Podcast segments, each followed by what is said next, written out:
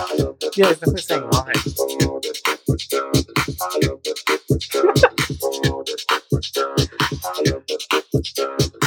like a cool educational like, song. It is DJ Sega and the, killing it.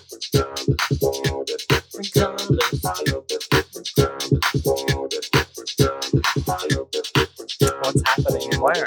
We're we're talking about colors. Secret Loft Podcast. Yeah. Cheers. I'm very on brand.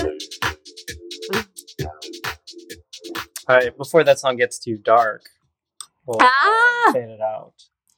Uh, yeah, so to introduce Welcome to ourselves- Question welcome Block. to Question Block. Uh, I go by Dr. Wires. Wait, no, you don't.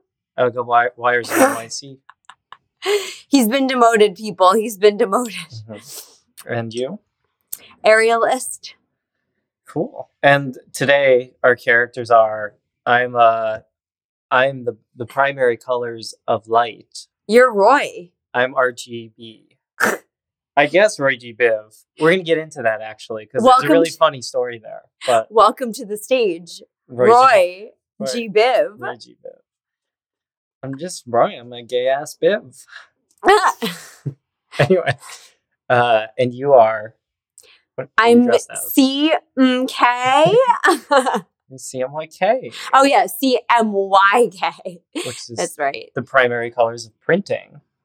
And also the better of the color wheels, the newer of the color wheels, the one that actually works when you want to make purple and green. Yeah, I'm the colors of light, though. I'm the pure, pure Mhm, colors. mhm. I'm Yeah. the original. the You're original. you're the wheel. German colors. Mhm.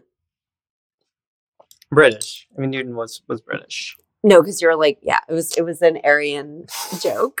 Oh, they're light. Because you're no, you're the pure, you're the pure colors. All right. Let's not get into that. It's June. True. Okay. So yeah, you're gonna learn all about colors. It's gonna be fun, educational, Yeah. uh, entertaining. we did a lot of painting to prepare for the show. We got a lot of uh, little spect- spectrum, like prisms. And yeah, we looked into prisms a lot. We've been staring into triangles like all day. Yeah. so let's we'll get into it. Which we'll just start with like what what are colors? What what are colors? What is a color? I don't see color. That's what colorblind people say. I don't see colors. I have. I did know someone who's like grayscale colorblind, and I can talk about that. Yeah. Um, actually, Isaac Newton, the the father of optics, was probably colorblind. They think. Gag. So uh, yeah, to to take it back to sort of the original development of color, when when we say color, generally what we're talking about is pigment, which is uh, an object like uh, I don't know, like a red fire, a red stop sign, for example. Is not itself red. That's not like a fundamental property of the object. Instead, What? when you hit it with light, it absorbs all colors except red. You've probably heard this. Oh So, my god. to your no, eye, this is the looks red. first time. And so the human eye has three different types of cones called S, H, and M. Uh, Wait, what about I S- is that where SMH comes from? Maybe. Let me double check that. Wait, I got my. no, I I don't think so. It Oh, comes SM from- It's small. Okay. SML. It's small. You got SM and L cones, uh, and they have different peaks in different parts of the electromagnetic spectrum. So when we talk about light, and you've probably heard white light is like all colors of light. This is the big thing that Newton discovered and published in his book. His book is called Optics with the CK. Like it'd be like the cool spelling of optics. That's so how this so like he had a house music Yeah. like party called Optics with a That would be a cool part. Yeah, optics. Of, Yeah. um, so he he first realized he, he really liked playing with prisms and realized that like you could if you had a like a white light beam you could split it with a prism uh, and then he showed that if you then position another prism behind it you could put it all back together um, dutch plugs mope wants to has sent a request to be in the video. We're going to start with the factoids. Yes. and then we'll take then, uh, guests to talk about their colorful stories. Yeah. um yeah so uh yeah getting back to it so so when we talk about light when we talk about colors of light it's just different frequencies of the electromagnetic spectrum. It's just radiation. It's electromagnetic radiation. So that includes radio waves, it includes X rays, it includes UV light, it includes infrared. And then there's just part of that spectrum, a very tiny part that we can actually see. And we use our three little color sensors.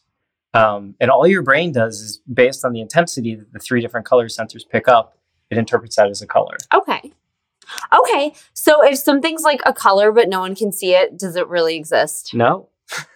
Oh my god. So like there's Well, you could say that there's still a certain frequency of electromagnetic radiation that like going by. I'm having an existential crisis right now. Like that's so Mhm. I'm like weird. I have like I'm weirded out. I feel weird. so that means like if no one's looking at me right now, like I'm not in color. Like I'm just light. Well, you have there's pigments on your clothing that are absorbing and reflecting certain wavelengths of color. Right, but if no one's But you have to be hit by light. If something is not lit up, Okay, that's you a could better. argue it doesn't have color so because there's no the light dark. coming off okay. of it. Yeah. If you're in the dark, do you have color? Yeah, deep philosophical questions here on question block. Um, So wait, did you know What? that did you know that there was a dude before Newton though who like did a lot of he didn't do research, but he did like experiments with color. well, so like throughout the Middle Ages, they had prisms and they knew that you could split light. But this this dude was like he was like a printmaker in the 1600s. He was like right before Newton. His name was his name was Leblon, Oh, yeah, that that's precedes Newton by at least a couple Yeah, decades. and he he wanted to do these like printing systems. Um, and he wrote this book called Coloritto. Well, great book names back Yeah. in the 1600s. Coloritto, and uh, he describes he describes what he calls the primitive colors, which he means like uh, by primitive he means like primordial colors, and he And yeah What were those?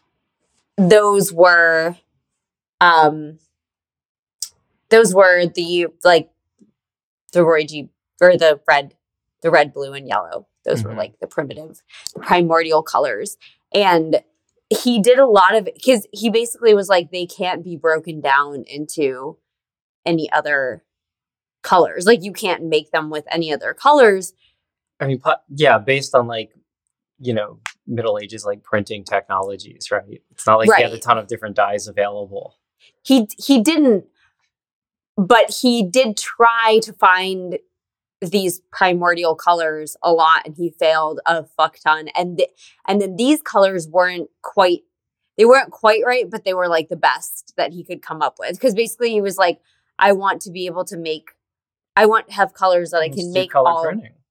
yeah that i can make all other colors out of and then like He's trying to make like copies of stained glass windows and stuff. Probably. So Exactly. he's like, I need good ink. yeah i need good ink He's doing cool tattoos. Yeah that was the name of his company good ink get it so, Labion? no Le- leblon Leblon. Okay. yeah Cool. so he he and yeah he had these like primitive colors then right after newton there was moses harris um, who is an entomologist in the 1700s and he wrote a book so he's like a he studied insects um, and he wrote a book with the first color wheel with leblon's primitive colors and he he was the first person to name secondary and tertiary colors So, yeah, an interesting oh thing. we have a color wheel hang on let me yeah, get it an interesting thing with Newton is that Woo! See, look, I'm I'm very on brand because I'm wearing magenta underwear right now. So in optics, he right he he said that there were seven primary there are seven primary colors of light, um, and in part this is like he first off he was colorblind. They're pretty sure, so Why? he probably could only see the way he described the colors. Didn't like if, uh, to a modern reader like when you translate from the Latin or whatever, you're like that's not what red is. Are you sure that's Um, not Homer that you're talking about? No, we will talk about Homer, but but Newton, uh, they think was maybe colorblind, uh, and they're pretty certain that he. So he came up. The five primary colors that they think he could actually see were uh, red, green, blue, yellow, and violet. And oh, then, so he was rare as fuck. so he Yeah. he couldn't see the edges of the spectrum. So he well, and like orange is not really doesn't like when you see a rainbow, orange is like not really a distinctive Wait, color. is that the more rare? The so he would confuse red and green. no, he could see those. Okay, he wasn't like red green colorblind. He just had trouble, they think, seeing the edges of the spectrum. And they're pretty sure he couldn't see uh, indigo. He added indigo and he he basically came up with a color between yellow and red, which he called orange, so that there would be seven colors. Oh my god, no, orange actually had a different name a long time ago. It was called like it was called like I I feel like it was um la something. It was like low red. I, I swear it had a different name and then they named it after the fruit. Hmm. 'Cause- Yeah, because the fruit is orange as fuck. So Yeah. So, anyway, so that their thought is that like there are generally agreed upon in the Middle Ages that there were five colors in the rainbow, and Newton added two because at the time they believed that there were basically like seven basic metals. They thought there were seven planets because that's all they could see. Um, so like, and there were seven like musical notes in a scale. Oh So yeah, we talked about this. Based on that sort of about, like, symmetry, they they like thought they were like there must be a rule of seven like in the universe so surely there's actually seven basic colors so he just kind of snuck indigo in there even though he probably couldn't see it Actually, do you know that um that no one can see uh that like indigo I think it doesn't exist and pink doesn't exist. Yeah It's, it's it's a pigment of your imagination. nice good one can be the title of the episode Yeah. I actually always used to think it was pigment of your imagination because it it's like an acorn, like it makes sense, right? Mhm. Like no you're just one color of your imagination. I always thought that's what it was. And when someone said it was figment, I was like, get out of town. it really is a perfect pun though because the reason you perceive purple as a color is really cool and it's because there is no pure purple light and the reason mixing red and blue together works It is doesn't because it evenly excites the the cones in your eye as basically the same as what purple light would do so you perceive it as purple Oh yeah, so I got this color wheel here. Uh, it says it's a pocket color wheel, and I'm like, how big are your free? Are you excited? Is that a color wheel in your pocket? Are you excited to see me? It's pretty big. Mm. Um, but yeah, it it's it tells you, uh, like what that's it's not that's not what the that's like a really important takeaway i think the Yeah. fact that like sorry. When you see color, it is just the relative intensity of light on your three cones. So orange light, the reason orange light looks the same to you as separate beams of like red and yellow light. it's because your brain is stupid. No, it's because they do the same thing to your sensory system. So they both excite your like, you know, yellow, uh, blue, and green like cones uh, equal amounts. So you perceive them as the same thing. That's how like light works, or human perception of light, which is very interesting. I thought. That is So interesting. that's the reason mixing two or three colors of light, well, you'll perceive it as a single pure color, because it's just all about the ratio of those three receivers. Yeah, you can also if you take a like an ultraviolet, I think it's an ultraviolet light, and you take it to the paint store, you can tell if there's traces. Like if you want like a pure paint color, you can tell if there's traces of like blue or like if you don't want a blue red, you can take uh like an ultraviolet light to the paint store and and it will pick out if there's like traces of the other colors in your paint. Oh, so why is that? We can talk through the the physics. Would be right. That means that there's something in the You paint explain. that is reflecting the ultraviolet light spectrum. Yeah. Um, whereas you know that pure red should only reflect red and absorb everything else. True. Yeah. So There you go. There you go. Okay, hit us with the color wheel. Okay. This episode's moving quickly. Well, no, I just was like, I have this color wheel because it, it- What I was gonna say is it explains because we talked about Newton and his color wheel, and then Harris, and then there's this other guy named Wilcox who we'll talk about. But these people are all inventing these color wheels, and this one Can you explains. hold this one up? Yeah.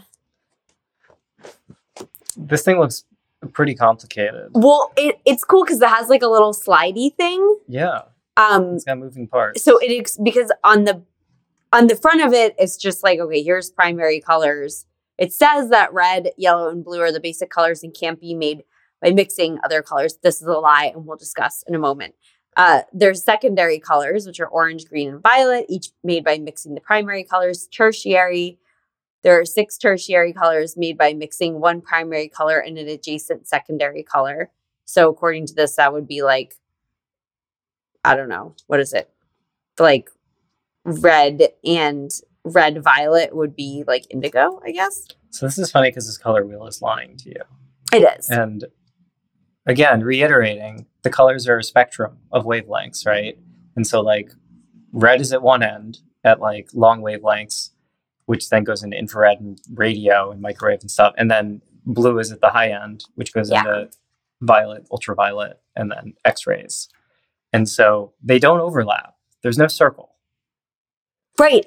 Oh, okay. So there's this company called Kolormondo with a K. It's like K O L, might be O U R. Wait, I actually have it. It's They say that it should be a globe. They sell color globes. It's so cool. They um, yeah. I wish I had known about this. I think they're from Canada. There's a so lot of different representations. There's also like there is an RGB cube.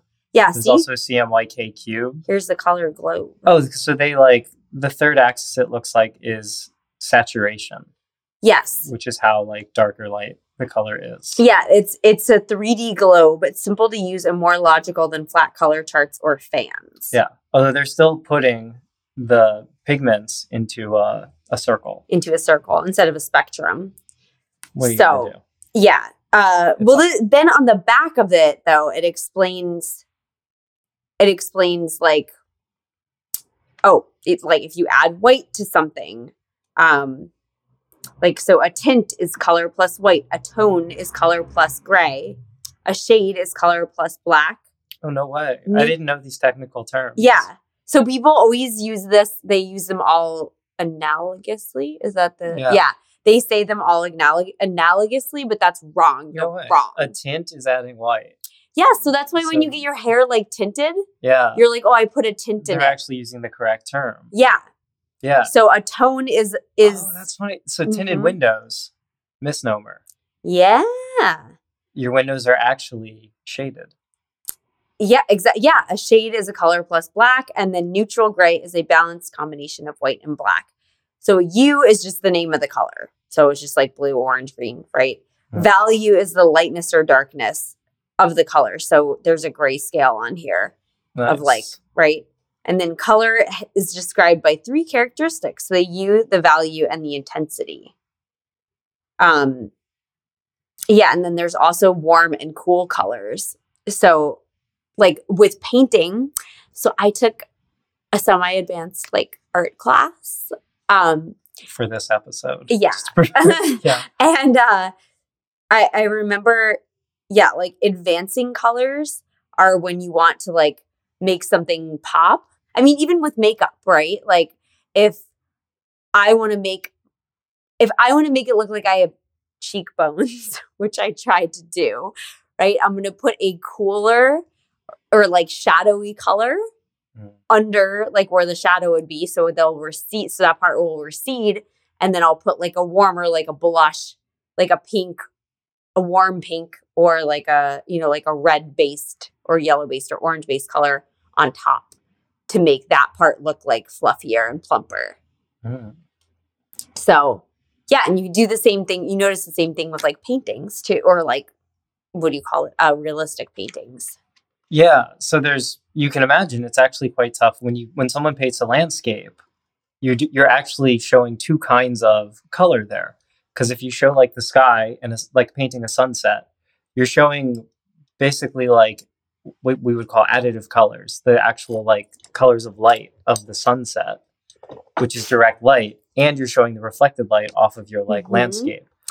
So you kind of do your best when because you're just using pigments and like paint to do it. Um, but yeah, so often like what is a realistic landscape is you actually will purposely almost like maybe dull the landscape a bit so that like the the sunset can really pop and look especially bright. you know who's really great at that Bob Ross. Yes, he was so good because I remember I used to watch him when I was little. And he taught you that trick. Well, he would always use white. Like he would take the white, like after he did everything, he would put like highlights on everything Mhm. that needed to be highlighted. And yeah, the impression of of like yeah of of the light. reflection. Yeah. of So light. he would put it on like the water or like the even sometimes the tree branches if it was like a sunrise. And he would I remember the sound of him like stippling the white was like I was like done, super relaxed ASMR So that is extreme. uh, not to take too much of a tangent. That's a it's a good question and piece of trivia I looked up in researching this. Is like how are there why are black objects shiny or why can black objects be shiny like an opal, for example, right? Or like an onyx, Like, my heart. Yeah, like why is it? Oh, I, I'm like, can we pause? I, uh, I glossed over that one. Ah, Um, okay. So if uh, like a black mirror. right What can be black? for something that is black, black. it means it absorbs all light, right? So it's like, well, how does it have like a sheen to it? How? Uh, the answer, I mean, it's not that exciting. The answer generally is that it often has like there is some coating or coverage to it, even if it's like microscopically thin. There's something that is reflecting the light, and then the interior is black. Oh, yeah, and by black, it like both absorbs all colors, and often black materials are rough, uh, so that they don't scatter light. Right, the light basically like gets trapped within the material. They're matte black. Yeah. So matte black is any surface that is matte black is microscopically very rough because light that hits it directly on a very smooth surface, some will reflect back. So you need something that scatters the light o- within itself effectively. So like Vantablack is like the blackest black that's currently out there. Is this a paint? Yeah, it's a Okay. it's a tone of paint that's super expensive, but it is like Vanta? It's startlingly startlingly black. Like there is no sheen from it. It just looks like a hole, basically. it's a black cool. hole. That's cool. Yeah. Um, and yeah, the way it works is it actually has like It's I rough. think uses like yeah, Has like like, like microparticles in it, basically, or even nanoparticles that like scatter the light in a really effective way, That's so that it gets trapped within the the paint. so you could paint like your stage, your theater that color. You don't, right? That's all the gaff tape and everything. You don't want it to be shiny because you don't want people to notice that your that your shit is taped up. Yeah, although it's so it's so dark, it would scare people. They'd Uh, fall in. All in. Oh no. Um but yeah, so like this whole mixing the mixing color thing though, Mhm.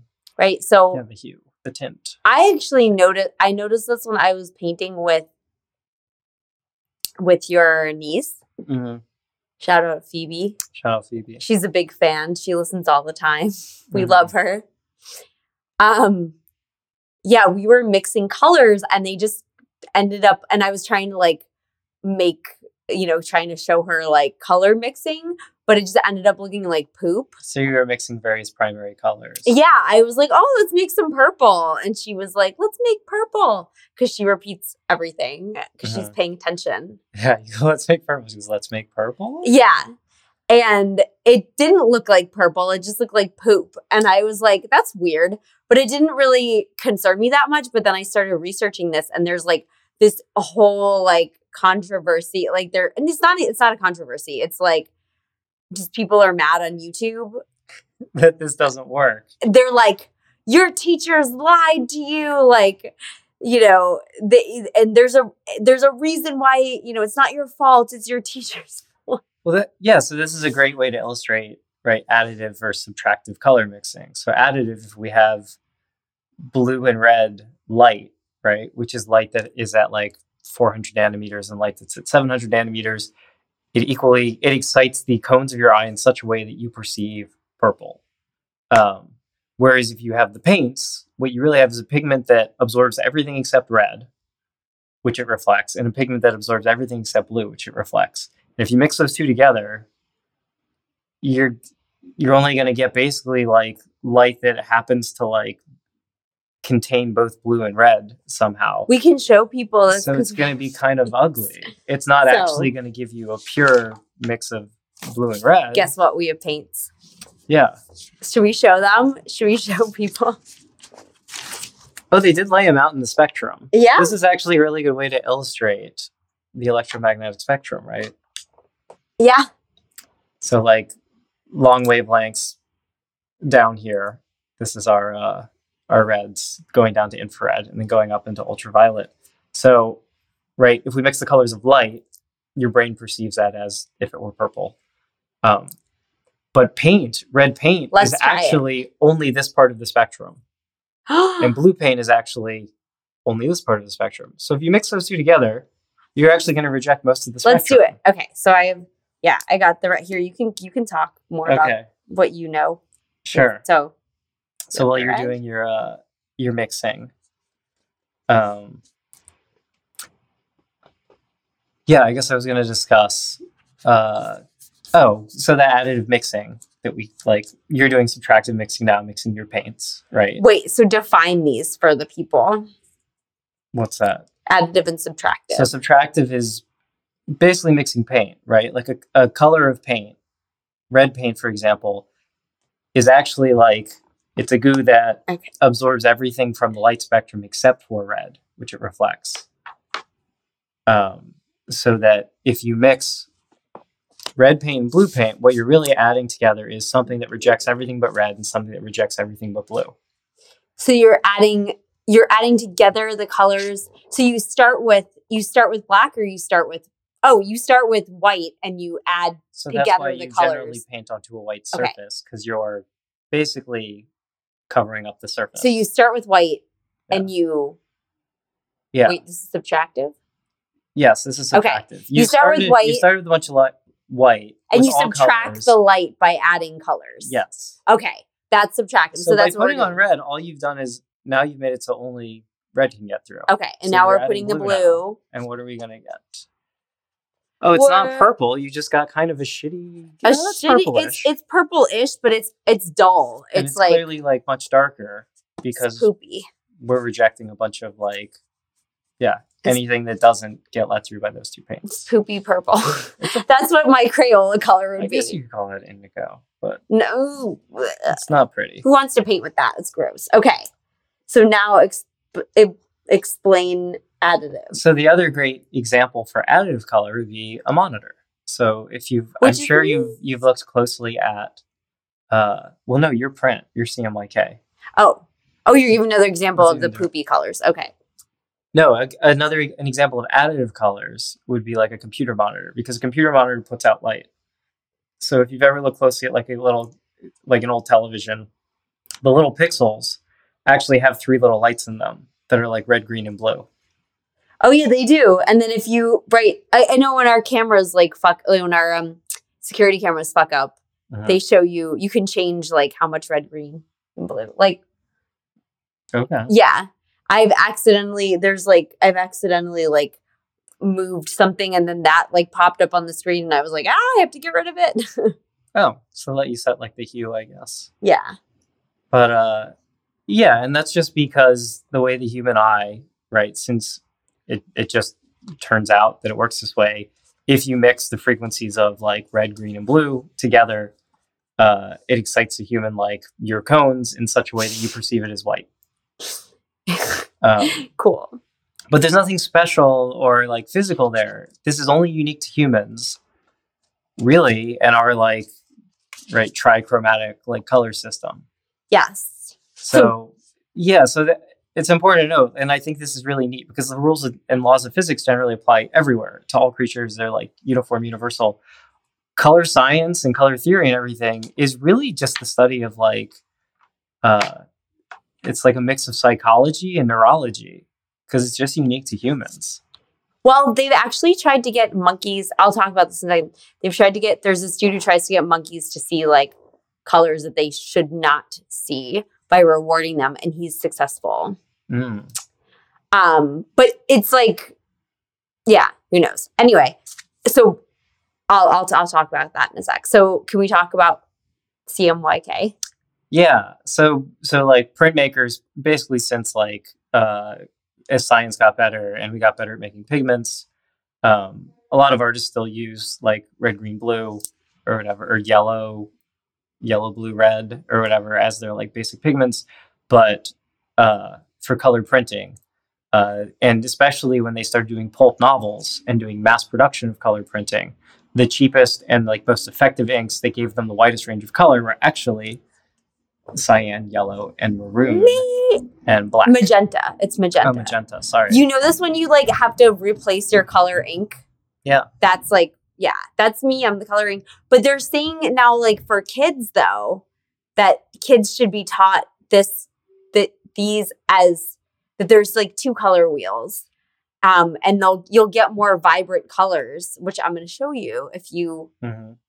if you use the CM CMYK. well CMY. I mean, So yeah, so the the key there is that the reason there is a K, which stands for key, but it is black, um, is because if you if you like if you have a printer and you print in black ink, um, both then to like get dark colors or whatever, if you're like uh if you don't have like a black and you, you have to precisely align like the other three colors, you use a lot of the color inks, which generally are more expensive than black. And for text, you want a black color because then you only have to print once and it stays sharper. So if you're always making your black by mixing together cyan, yellow, and magenta, it would like it would just be much harder to print like text. So I'm trying to make purple now Mhm. out of out of the CMYK. Mhm. So I need to do cyan and magenta, right? It's like Bizarro World, Yeah, do cyan. right? magenta, It's Bizarro happens. World. Like, well, which one do you think is more cyan? It's like This guy. this guy. Okay, it's like a- aqua, and then magenta is like pink trying to be purple. So which it would be this one? These two. This is like hot pink though. Oh, Let's see. I feel like this is more magenta y. I feel like these two. all right. Go for it. Let's see. Let's see what happens. Let's see. So, yeah, in the in the age of like mass Maybe they have media, when you, where you needed good colors too, right? You might wonder, you're like, well, how do you do white, right? If How you only have CMYK, like, and so stippling is the answer. So if you look at comics, which are like a great example of That's this, and Bob Ross. What did I just say? Remember? I said Yeah. he stippled. yeah. So it's the stippling means basically have like these using making little dots to uh, create a color or a sense of a color. So Bob Ross did it to the, get the effect of just a little bit of white, or like on his waves to get the effect of like sea foam or whatever. But uh, yeah, in, in comic books, if you have like larger dots versus smaller dots, to the human eye, that will appear to be a lighter color versus a darker color. Oh yeah, and that's why when you do like pop art makeup or whatever, you draw like the dots. white dots. And Yeah. also Pearl, uh, the drag queen, she, instead of drawing like a white line under her eyes, she does like tiny little white dots, Yeah. and it actually looks really cool. So it's like a Lichtenstein. Yeah, but you can you can barely perceive it, like, but from far away, you're like, wow, it's like flawless. Yeah. So Lichtenstein made a big point out of like really bringing out that like sort of pulp sensibility, and the stippling is like a, a big giveaway there. the stippling's a big stippling's a big giveaway. Well, okay, It's, uh, because what it means is like, it's great because it's its own like technical signifier, but what it means is cheap printing. right? Yes, I'm making purple. This is such a pretty purple. See, I love this. Oh, it's so cute. Look at it. It's so Do you want to pretty. show it off next to the first one? Yeah, I put the like oh, no, just. you actually stuck it. stuck it I was like, shoe. goodbye. Yeah, I mean, so if you were a kid, right, and someone, well, or an adult, whatever, you're a person, and someone's like, Uh-huh. make purple. Like, which purple would you rather? Yeah. You know? So buy your children cyan, yellow, and maroon. Yeah, I mean, well, uh, magenta. It's Sorry, magenta. magenta. magenta. Yeah, I mean, I wish like the, these Magenta. colors are so much more vibrant, and this is like also like for makeup, they like for for face paints or like expensive expensive makeups. Mhm. Um, they always would say like only get well, stupid people would say only get the primary like the the the red, the red, blue, and yellow. Yeah. Um, But the real showgirls.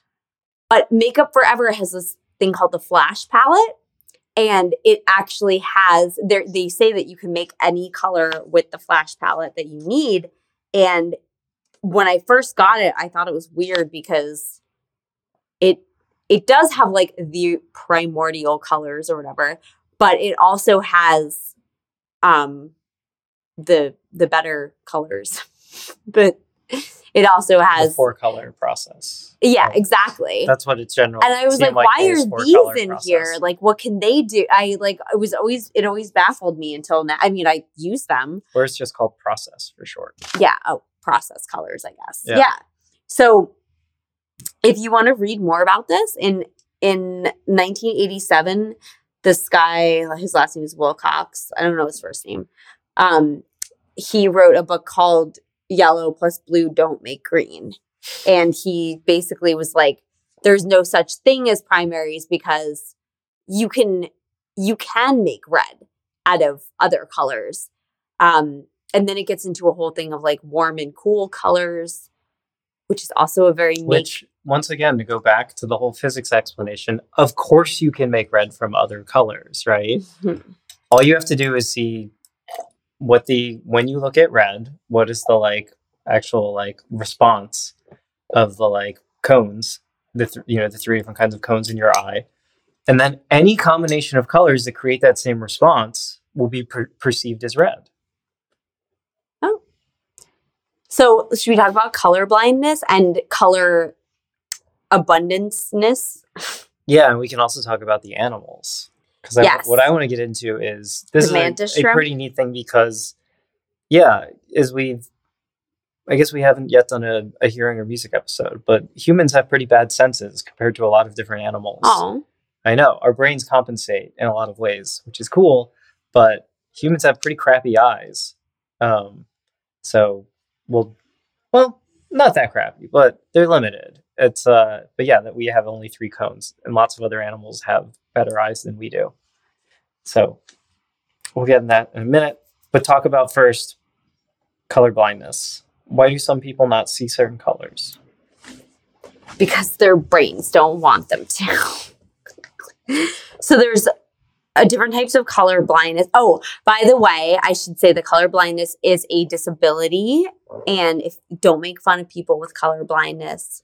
It's not no. All these like videos and podcasts, they all have that in it, and I'm like, who's making fun of colorblind people? Like, Well, so by the way, since I am a web developer, it actually is part of like the American with Disabilities Act. Like your site, your website, particularly government like based websites, but it also is like important for all companies now, has to be ADA compliant, which means that like for both for blind people to be able to use your site, you, your site has to be able to plug into like a text to speech reader ooh, and you need a certain contrast and like so you're there are actually inspection tools that will say like you have a light gray font on a white background people with how like, dare? people who like are vision impaired or if you use certain colors to illustrate things so this was a big thing when i was in graduate school too because my advisor was colorblind and Or color?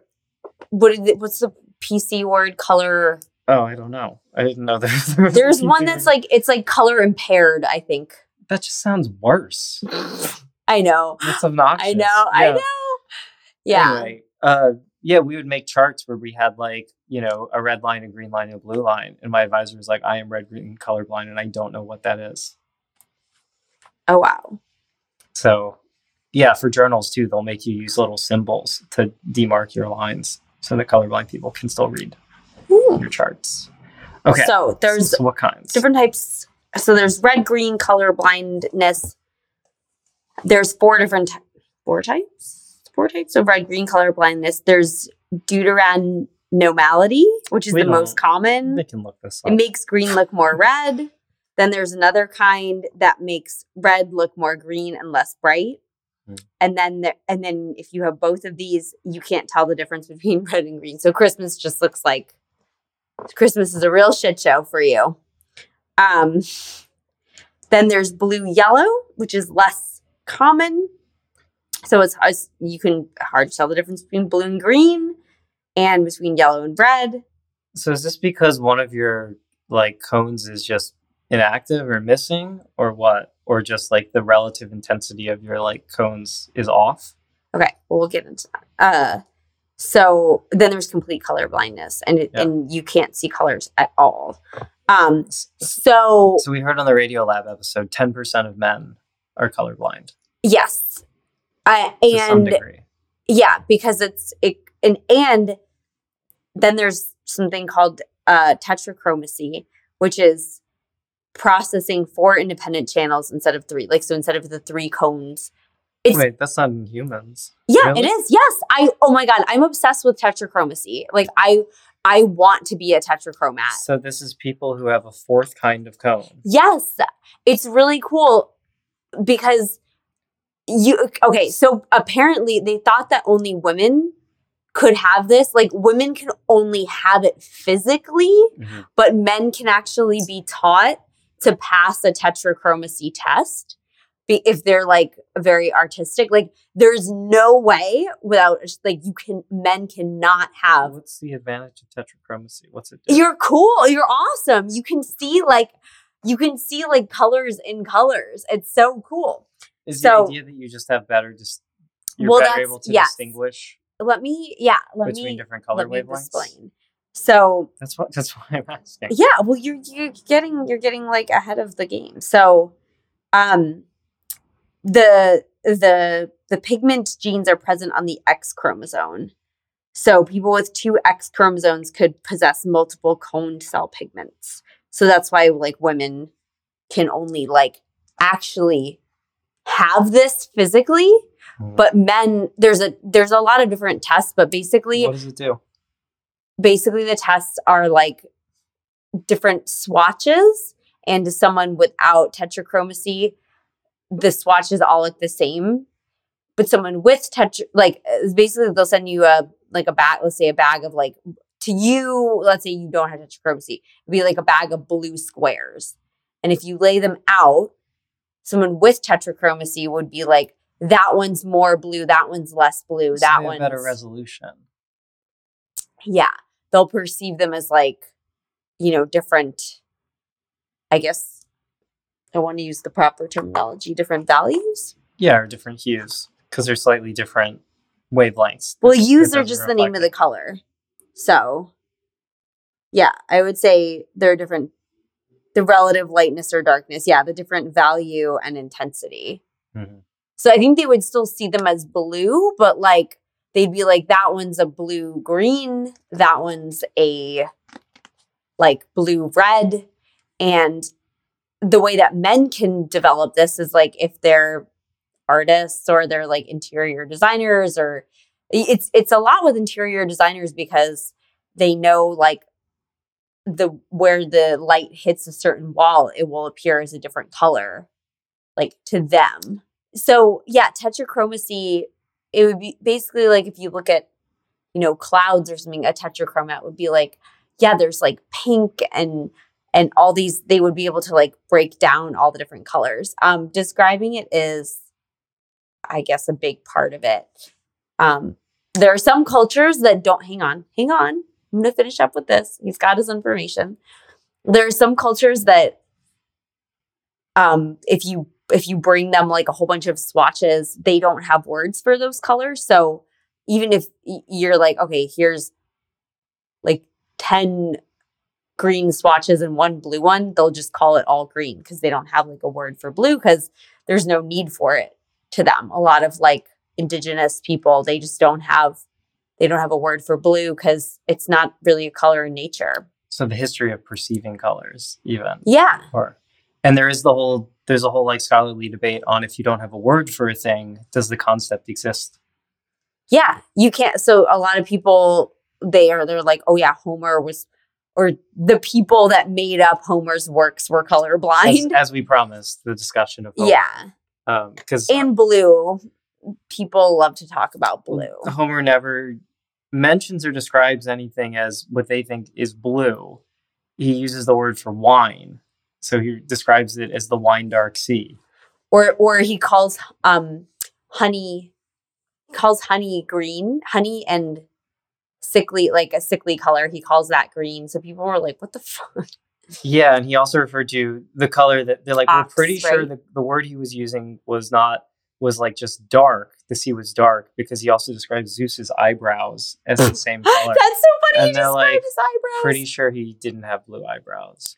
Maybe he did. Maybe he was a drag queen. He was painted for the gods. Yeah, like Hades in the the animated movie Hercules. Yes. He did have blue eyebrows. But uh yeah, so they they've tried to theorize or like figure out, right, is that like did the did the Greeks just not distinguish between blue and green?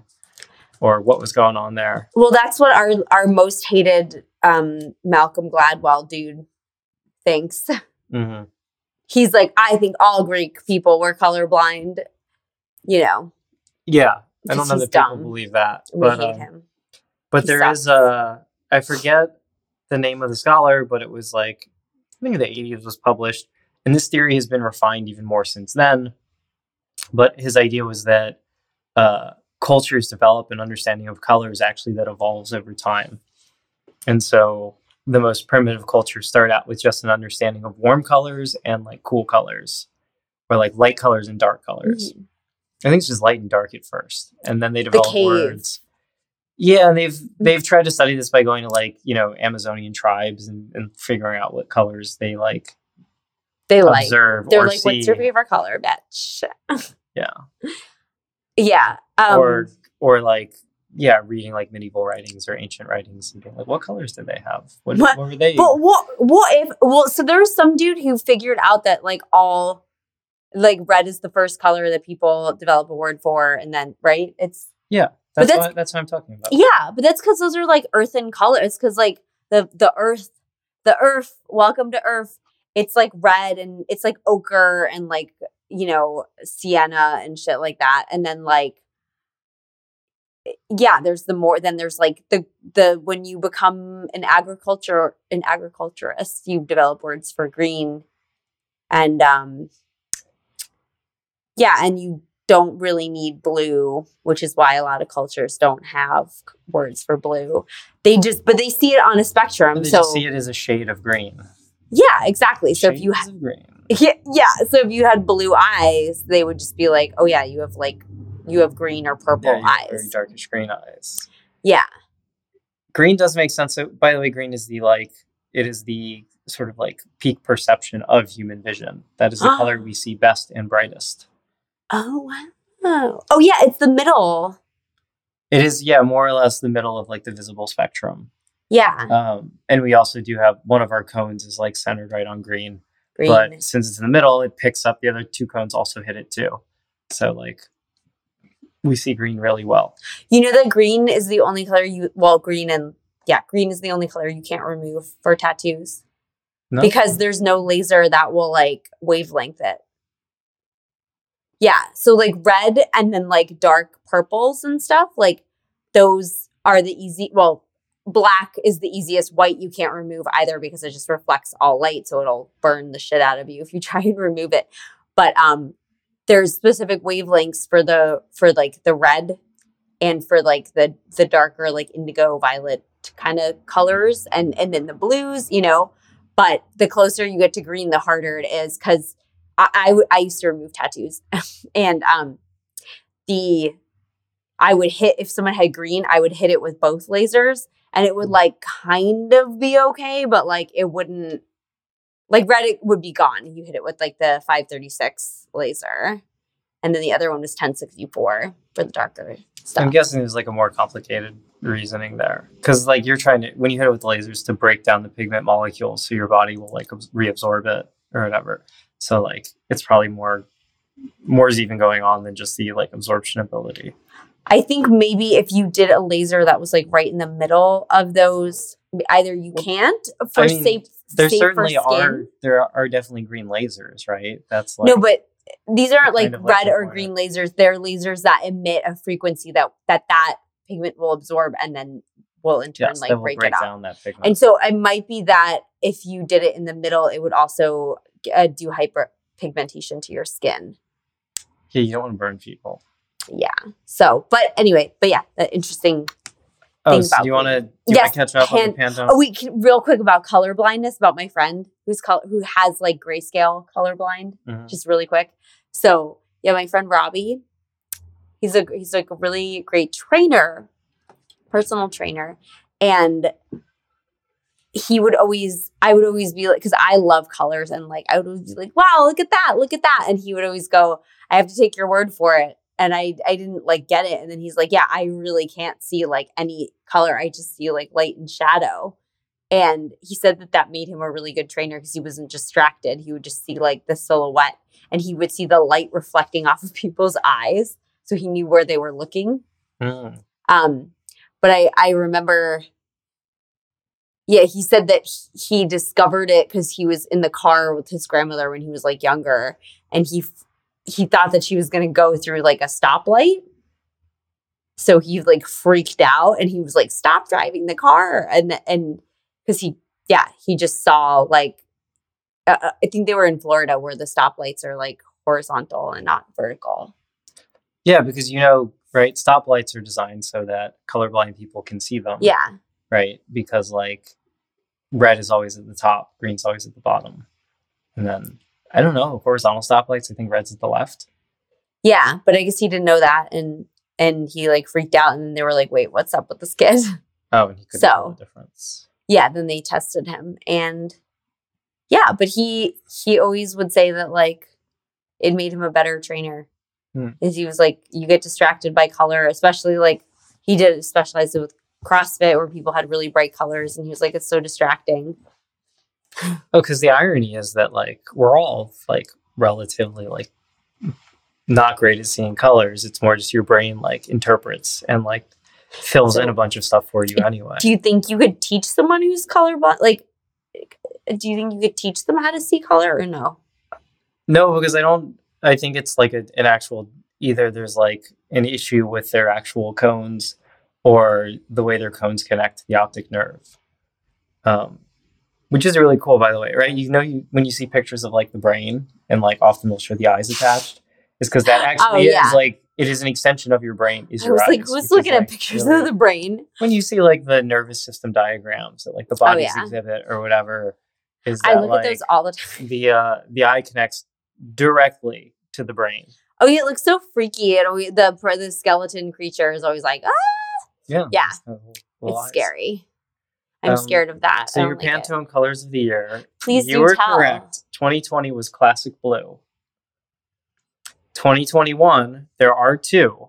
There's ultimate gray and illuminating, which is yellow. which is just yellow. yellow.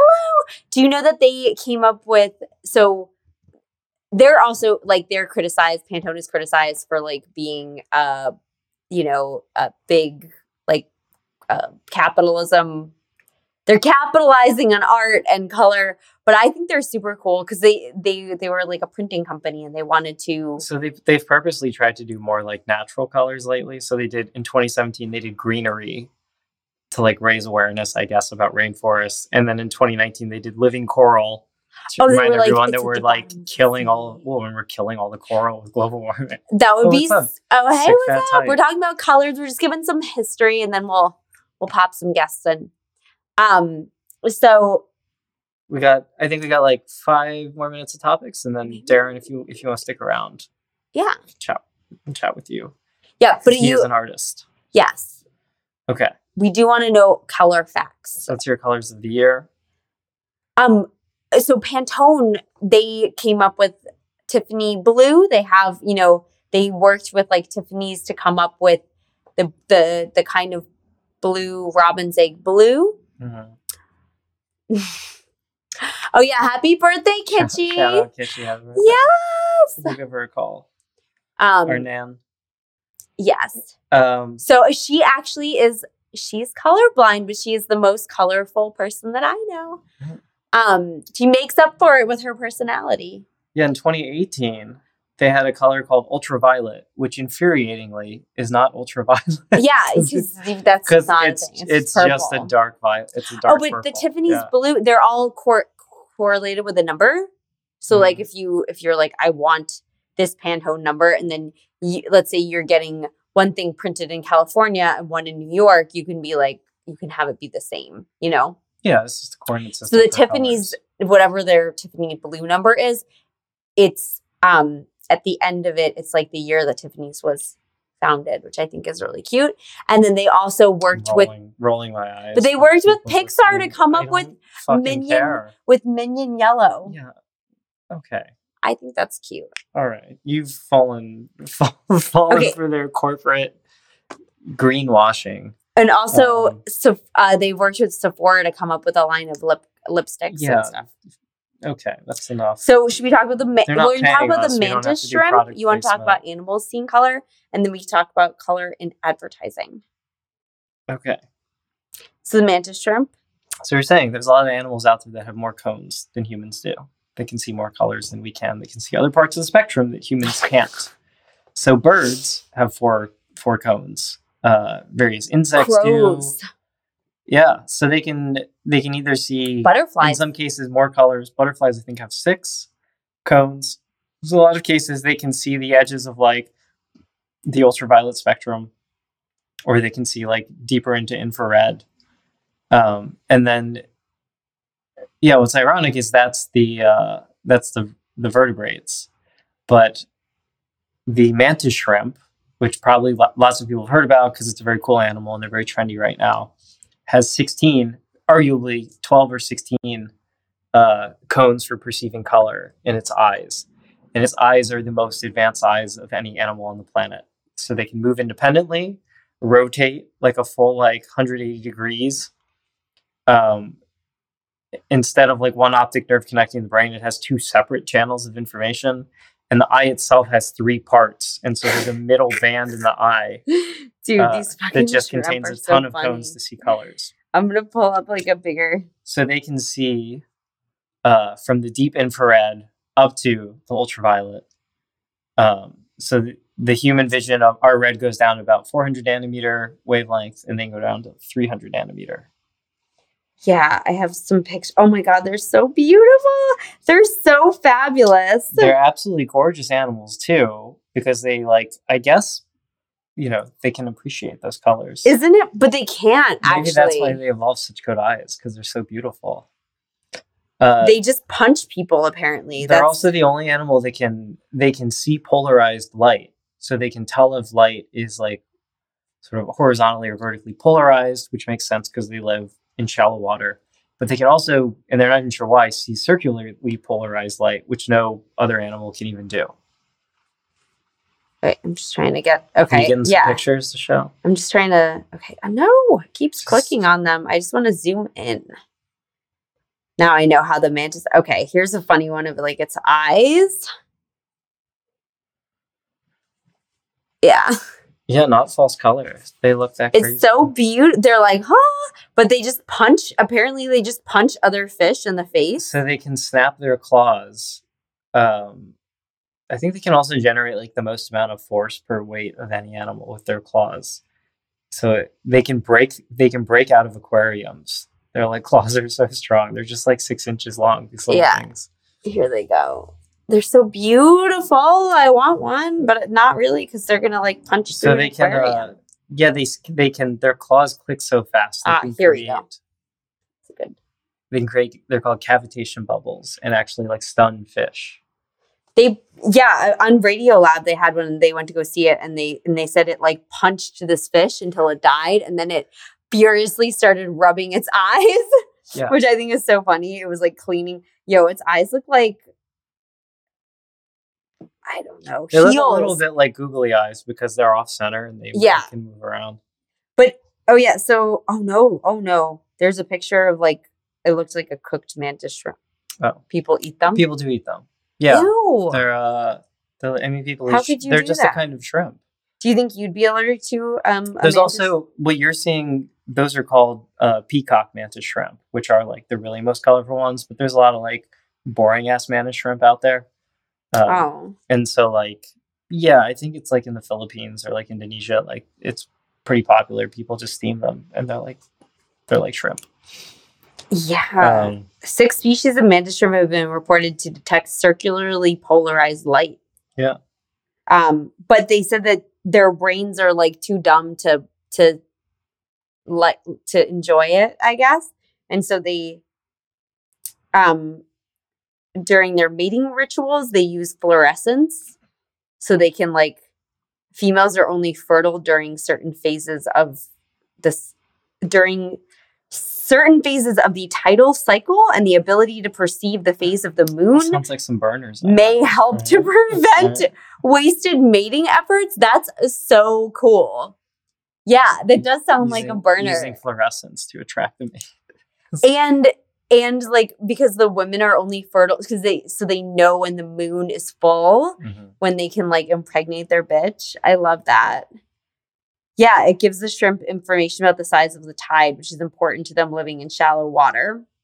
Yeah, and they are like they're super territorial. They fight a lot. So this will go. This goes back to our almost our dinosaurs episode and talking about evolution. Is that generally species that have a lot of evolutionary pressure and that fight a lot uh, develop faster and become more specialized for a given like niche, like ecological niche. So that might be why the mantis shrimp has such great eyes. Is that they're constantly fighting each other. So they have to like get good to survive. Yeah, and they oh they also it might help them see coral, like the the uh, ability to see all the colors. Yeah. However, they don't actually have great color resolution. So unlike the the human tetrachromats, who can like d- easily distinguish the very like slightly different blues, uh, the mantis shrimp would be terrible at that game because they can like, yeah, they can barely tell like yellow from red or like yellow from green, which are so their human resolution is about the best is about two nanometers of wavelength. We can tell is a different hue, and probably the tetrachromats are even better. Uh, the mantis shrimp is like 25, so they're like 10 times worse at seeing color distinctions. Wow. All right, Okay. So that's all my knowledge of color. What else do you want to talk about? um the so color like color emotions and marketing. Oh, yeah. Tell us about it. applied color theory. Yeah. So it says, can you can you recognize the online brands just based on color? So they show you like orange, for example, expresses like op clarity and warmth. So um Best Buy, uh, McDonald's, Subway, Shell, Nikon, those are like it's it's optimism. So that's like the main thing portrayed. To, to be clear, it's like it's not clear why any of these brands have a given color. Why is Hertz car rental optimism or Best Buy? Well, also, I mean, I heard that McDonald's it it has it makes you feel urgent so that you like go in and you leave because like red and yellow. I've heard Tina- that about the Subway. Teen, Tina Burner's color. I've heard that about Subway is that like the reason it's all yeah yellow seats so that you won't stick around for a long time. Yeah, and they're like uncomfortable. I don't know if I buy that. or- Friend, I I just think it's fun. No, I just think it's funny. That's why I pulled this up because Oh. people that are like, people that are like, oh, you're what you say like about your brand, like it, that's why that's why our our brand is black and white yeah.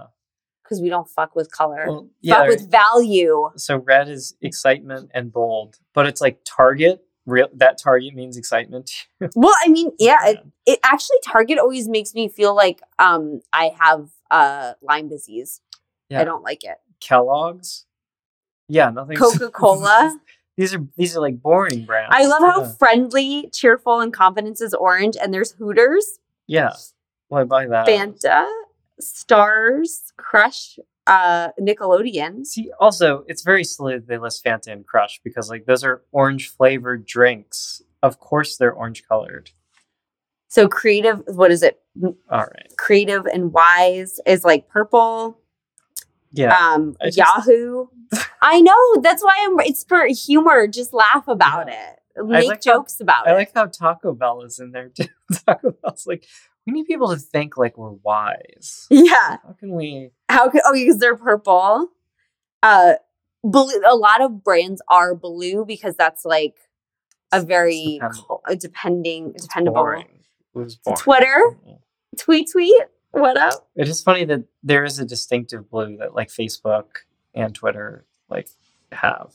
Oreo. Walmart.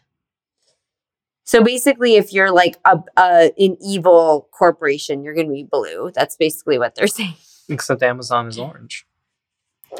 Oh, they're trying to trick you. They're the opposite of blue. They're like, ooh, trick. I think these are all just like Peace. I, they are all bullshit. That's why we're reading it because it's funny and the people want to laugh in these troubled times.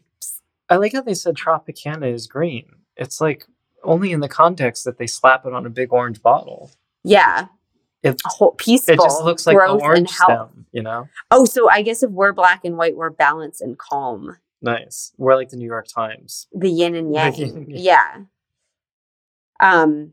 and Puma. Oh yeah, and then uh, being completely conscious about what color triggers us to think in which way isn't always obvious. The logo company has come up with an amazing breakdown of which colors are best for which companies and why.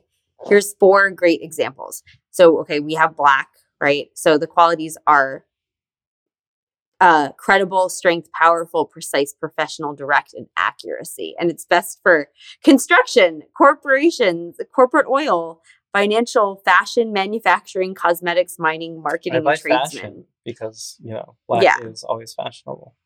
But yeah. And, and like blue is used in a lot of tech stuff. But but yeah, Yeah. other than that, meh. Yellow makes you feel youthful. I do I do like the idea that brands are almost projecting what they wish they could be. Yeah. That's why they pick a color. So Amazon is like, we're friendly. We just we just break up unions and like won't let people take bathroom breaks. But our logo's orange. Oh, black is luxury, used to market luxury products. Pink is romantic and feminine, used to market to women and young Women- girls. Women's stuff is all pink. That is true. I love pink. But you know why? Because pink isn't a real, it's not in a spectrum and it's imagination. And I have the best imagination. Oh, okay. It's a pigment of my imagination. That is funny that it's yeah, pink for like baby girls and blue for boys. But it used to be the other way, actually. I, I forget why it changed, but blue was seen to because it's like a receding color. It used to be like more for women, like in the like recent past. They're like you can look at like Victorian babies, and they're like the boys are like in pink. really? Yeah, When did it Mhm. switch? uh, uh, you give a factoid. I'll look that up. Okay. Maybe because of gender reveal parties. Oh, uh, one more final factoid that I forgot to mention earlier. Um, so There's a difference. if white reflects all colors, all colors of light that we can see, thus it being white, but mirrors also reflect all colors we can see. What's the difference? Oh, white doesn't really exist. No, it does. Oh, okay. White reflects scattered light. Is the difference. Whereas a mirror Oh. uh, or mirrored object reflects light coherently. It doesn't scatter it. So that's why you see a reflection. The, all the light beams stay in the same line. That they hit the mirror, they come out the same. So you see a Oh, reflection. But you can actually make a mirror if you get a white object, which reflects all frequencies of light or all visible frequencies, and polish it and make it smooth so it doesn't scatter the light. It will become a mirror. Wait, can I see myself in it? Yeah, eventually. Okay. I mean, I'm going to be polishing a piece of paper for a really long time. So it's kind of too like what the what's the difference between white and silver, right? And it's it's Oh, really yeah. just a question of exactly how reflective the thing is, That's interesting. because a mirror is just a silvered surface that you put glass over to make it smooth, Interesting. uh, or it's like you take a piece of glass and silver the back of it. That's a mirror. Um, so it's just like smooth silver color, but it reflects all colors. It's really interesting. There you go. What's your favorite color? Um, I like a I like a, a blue. A blue, like a royal, A blue, royal blue. like on your rainbow, like this kind of blue right here. Yeah, he's a good guy. Yeah. Gosh, I don't know. I really like pink. But I think my like personal color that looks best on me is like oranges and yellows. Which is a whole nother thing. And I think I do think blue looks really good on you because you're like a cooler skin tone. Which yeah, it's just there's a whole thing of like what temperature your skin tone is. And it used to drive me crazy in makeup school. It's very confusing. Um, but it's basically just like, does your skin have what what undertone? Like, does it have more yellows in it? You have a lot of pink in your skin, but you have like a cool pink in your skin, which is why I think blue looks really good on you. I don't know what a cool pink is. It's like an icy pink. Actually, I think That's not okay. so. Like this would be. I mean, I have this the bunch of paints. This would be like more of a cool pink. It would be a pink that has sort of a peach color. Kind of looks Well- like my skin tone. Yes. you're. I'm a peach. I'm I'm peachy. I'm like a very orangey yellowy person. You're a very pinky pinky person. You're a pink pink person. Um but it- the reason why it would drive me crazy is because there's olive skin toned and Yeah, and those people don't look like olives at all. so it would drive that that would be like a Mediterranean person, right? And I would be like I would be like is that a warm or a cool? And the thing is they can be either because it depends if they're like a warm green or a cool green. But people who are olive skin toned are actually just kind of tan, right?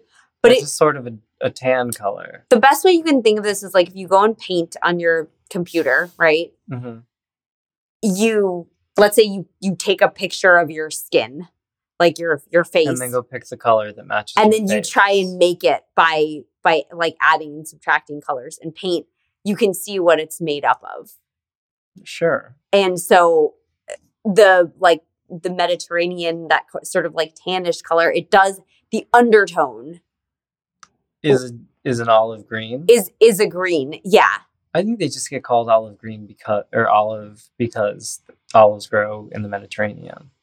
that actually is a theory that I think that is I think like it a actually theory. is sort of a a misnomer a misnomer, just shorthand. You know- they're complexion of people from where they grow the olives. An Yeah. olive complexion.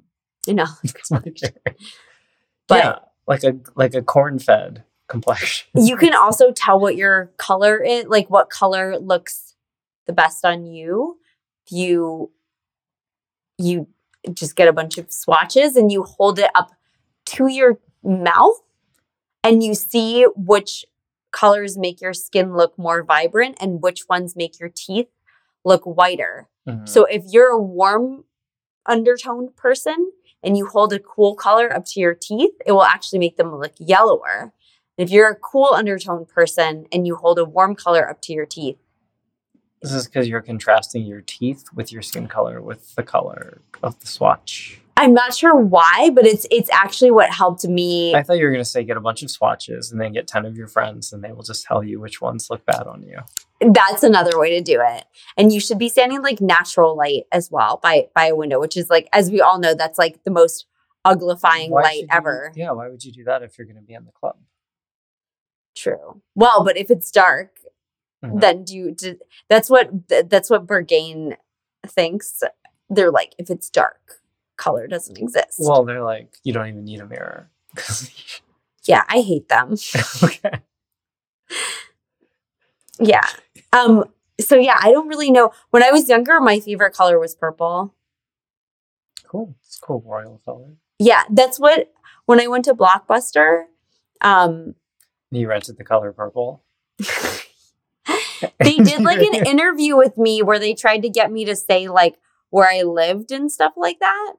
Mhm. Um, in case I got kidnapped. I guess they were making these free videos for like infant children. Mhm. And I gave them all bullshit answers. And I was like, I live on Mars and I go to school on Jupiter. And but I do remember they were like, What's your favorite color? And I was wearing all purple. And I was like, purple. And the guy was like, color of royalty, good choice. And I like legit like rolled my eyes at the guy. I was like, whatever. We'll have to find that video. That- I think my mom still has it. nice. yeah, it's very funny. Um I like iridescence. That's my favorite color. Nice. Yeah, we didn't even get into the science of iridescence. But There's a science. I mean, I would guess it's just by having different like layers of reflective stuff in your material, you can it reflects light in a pleasing way. Yeah, ir- I sometimes just Google iridescent. Like I just Google it to look at the pictures because it's so pretty and nice. I love it. hmm This is probably my favorite like thing to look at. Oh yeah, I've got one other, I guess, piece of trivia, or we could just we could just call it. So Or I don't give know your if any of the trivia. guests are still around.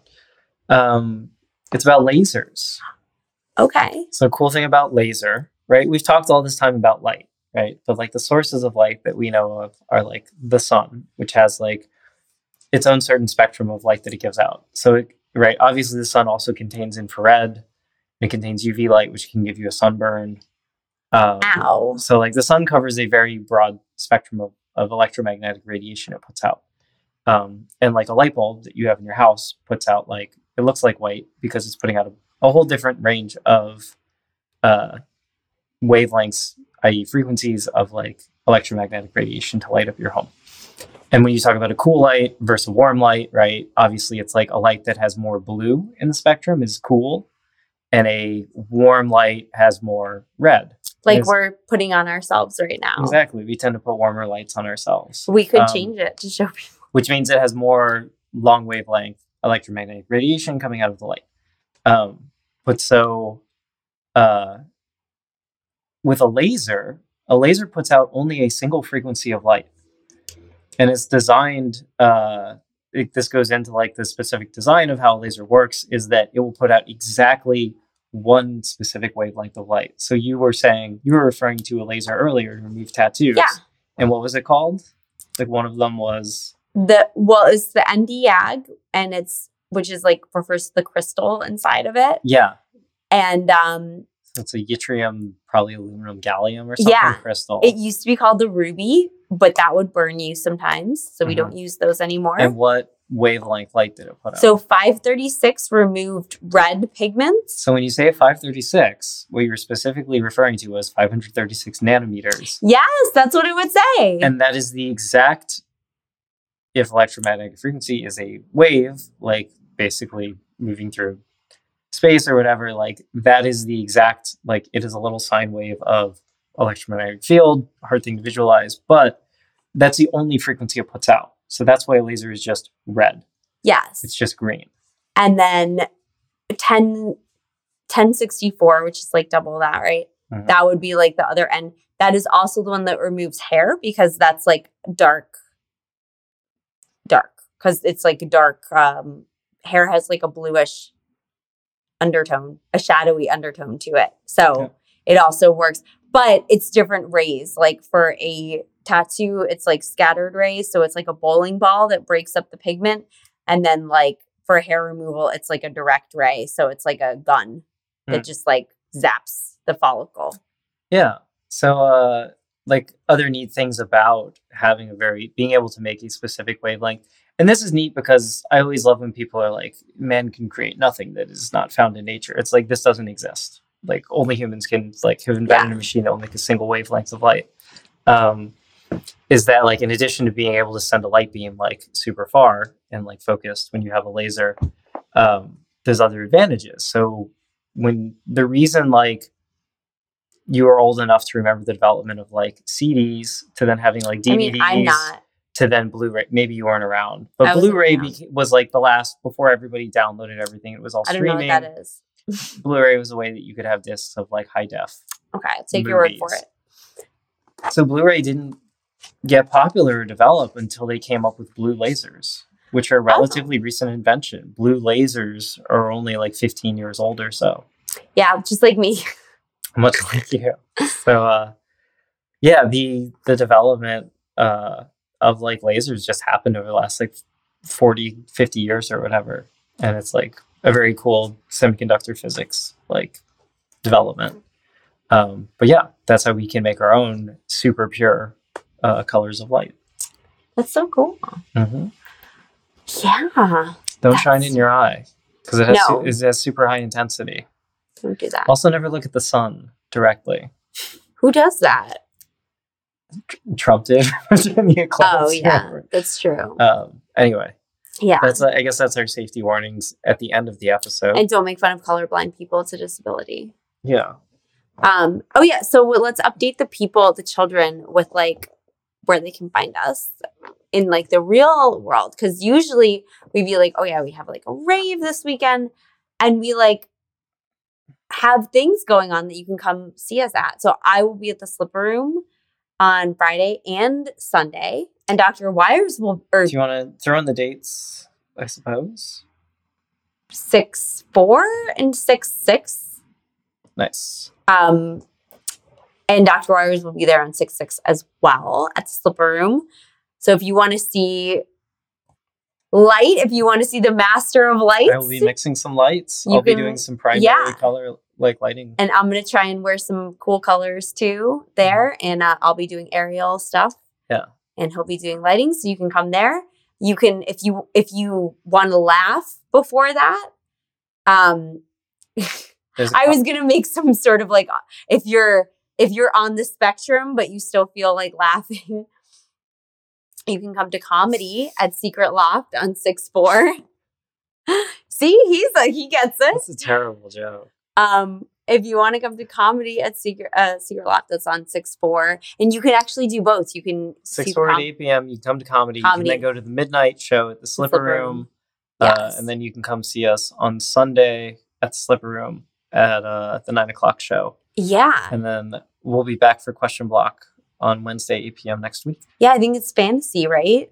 Mhm. Fantasy creatures, mystical creatures, and we're gonna do a really special kids rave rave We'll be doing mini rave review review on Saturday afternoon. on Saturday afternoon next week. So yeah, our stuff is going to be a little bit more IRL, um, but we're still going to do question block because we love it. and then we It's might as well announce, speaking of colorful events, at the end of the month, we'll be doing a, an in person party here at Secret Loft. Pride So that's on Saturday, 626. 626. So that buy tickets, they're online. Go to like uh, secretloftnyc.com. You can see the calendar. You can click on stuff to buy Yeah. tickets on Eventbrite. You will have like we will be wearing our most like colorful, crazy stuff and just having having the the gagatrandra of all Having the gayest old time. of all twirls.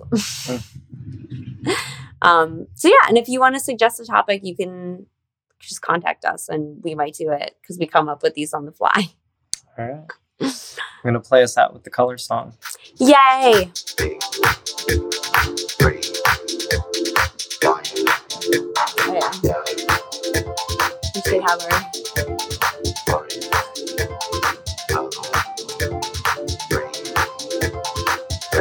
you want some paints? You can get the skin tones. this is the skin tone. Except the blue. Oh, these are the babies. Oh yeah, they're the babies.